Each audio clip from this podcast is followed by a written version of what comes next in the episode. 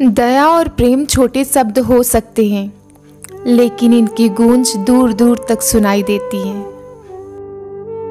Bharat Ratna Nobel शांति पुरस्कार से सम्मानित स्नेह, सेवा, त्याग और करुणा की प्रतीक मदर टेरेसा जी की जयंती पर उन्हें सादर नमन। मदर टेरेसा अपने नाम के अनुरूप वास्तव में एक सच्ची माँ थी। एक दिन वे लंदन से आए एक डॉक्टर को निर्मल हृदय, जहाँ कुछ रोगियों का इलाज किया जाता था, का अवलोकन करा रही थी।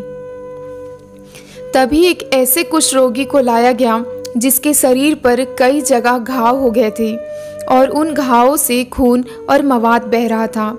मदर टेरेसा डॉक्टर को वही छोड़कर तुरंत उस रोगी के पास पहुँची और उसके घावों को अपनी साड़ी के पल्लू से पोछने के बाद उन पर अपने हाथों से दवाई लगाने लगी। तब तक वे डॉक्टर महोदय भी वहाँ पहुँच गए। मदर टेरेसा को कुष्ठ रोगी के घावों पर दवाई लगाते हुए देखकर उन्होंने कहा, आप घावों पर दवाई लगाने से पहले कम से कम अपने हाथों पर दस्ताने तो पहन लेती। तब मदर टेरेसा ने डॉक्टर से तुरंत प्रश्न किया, अगर आपका बेटा इस स्थिति में आपके पास लाया जाता तो क्या आप उसके घावों पर दवाई लगाने के लिए दस्ताने पहनने तक का इंतज़ार करते? डॉक्टर यह सब सुन स्तब्ध रह गए।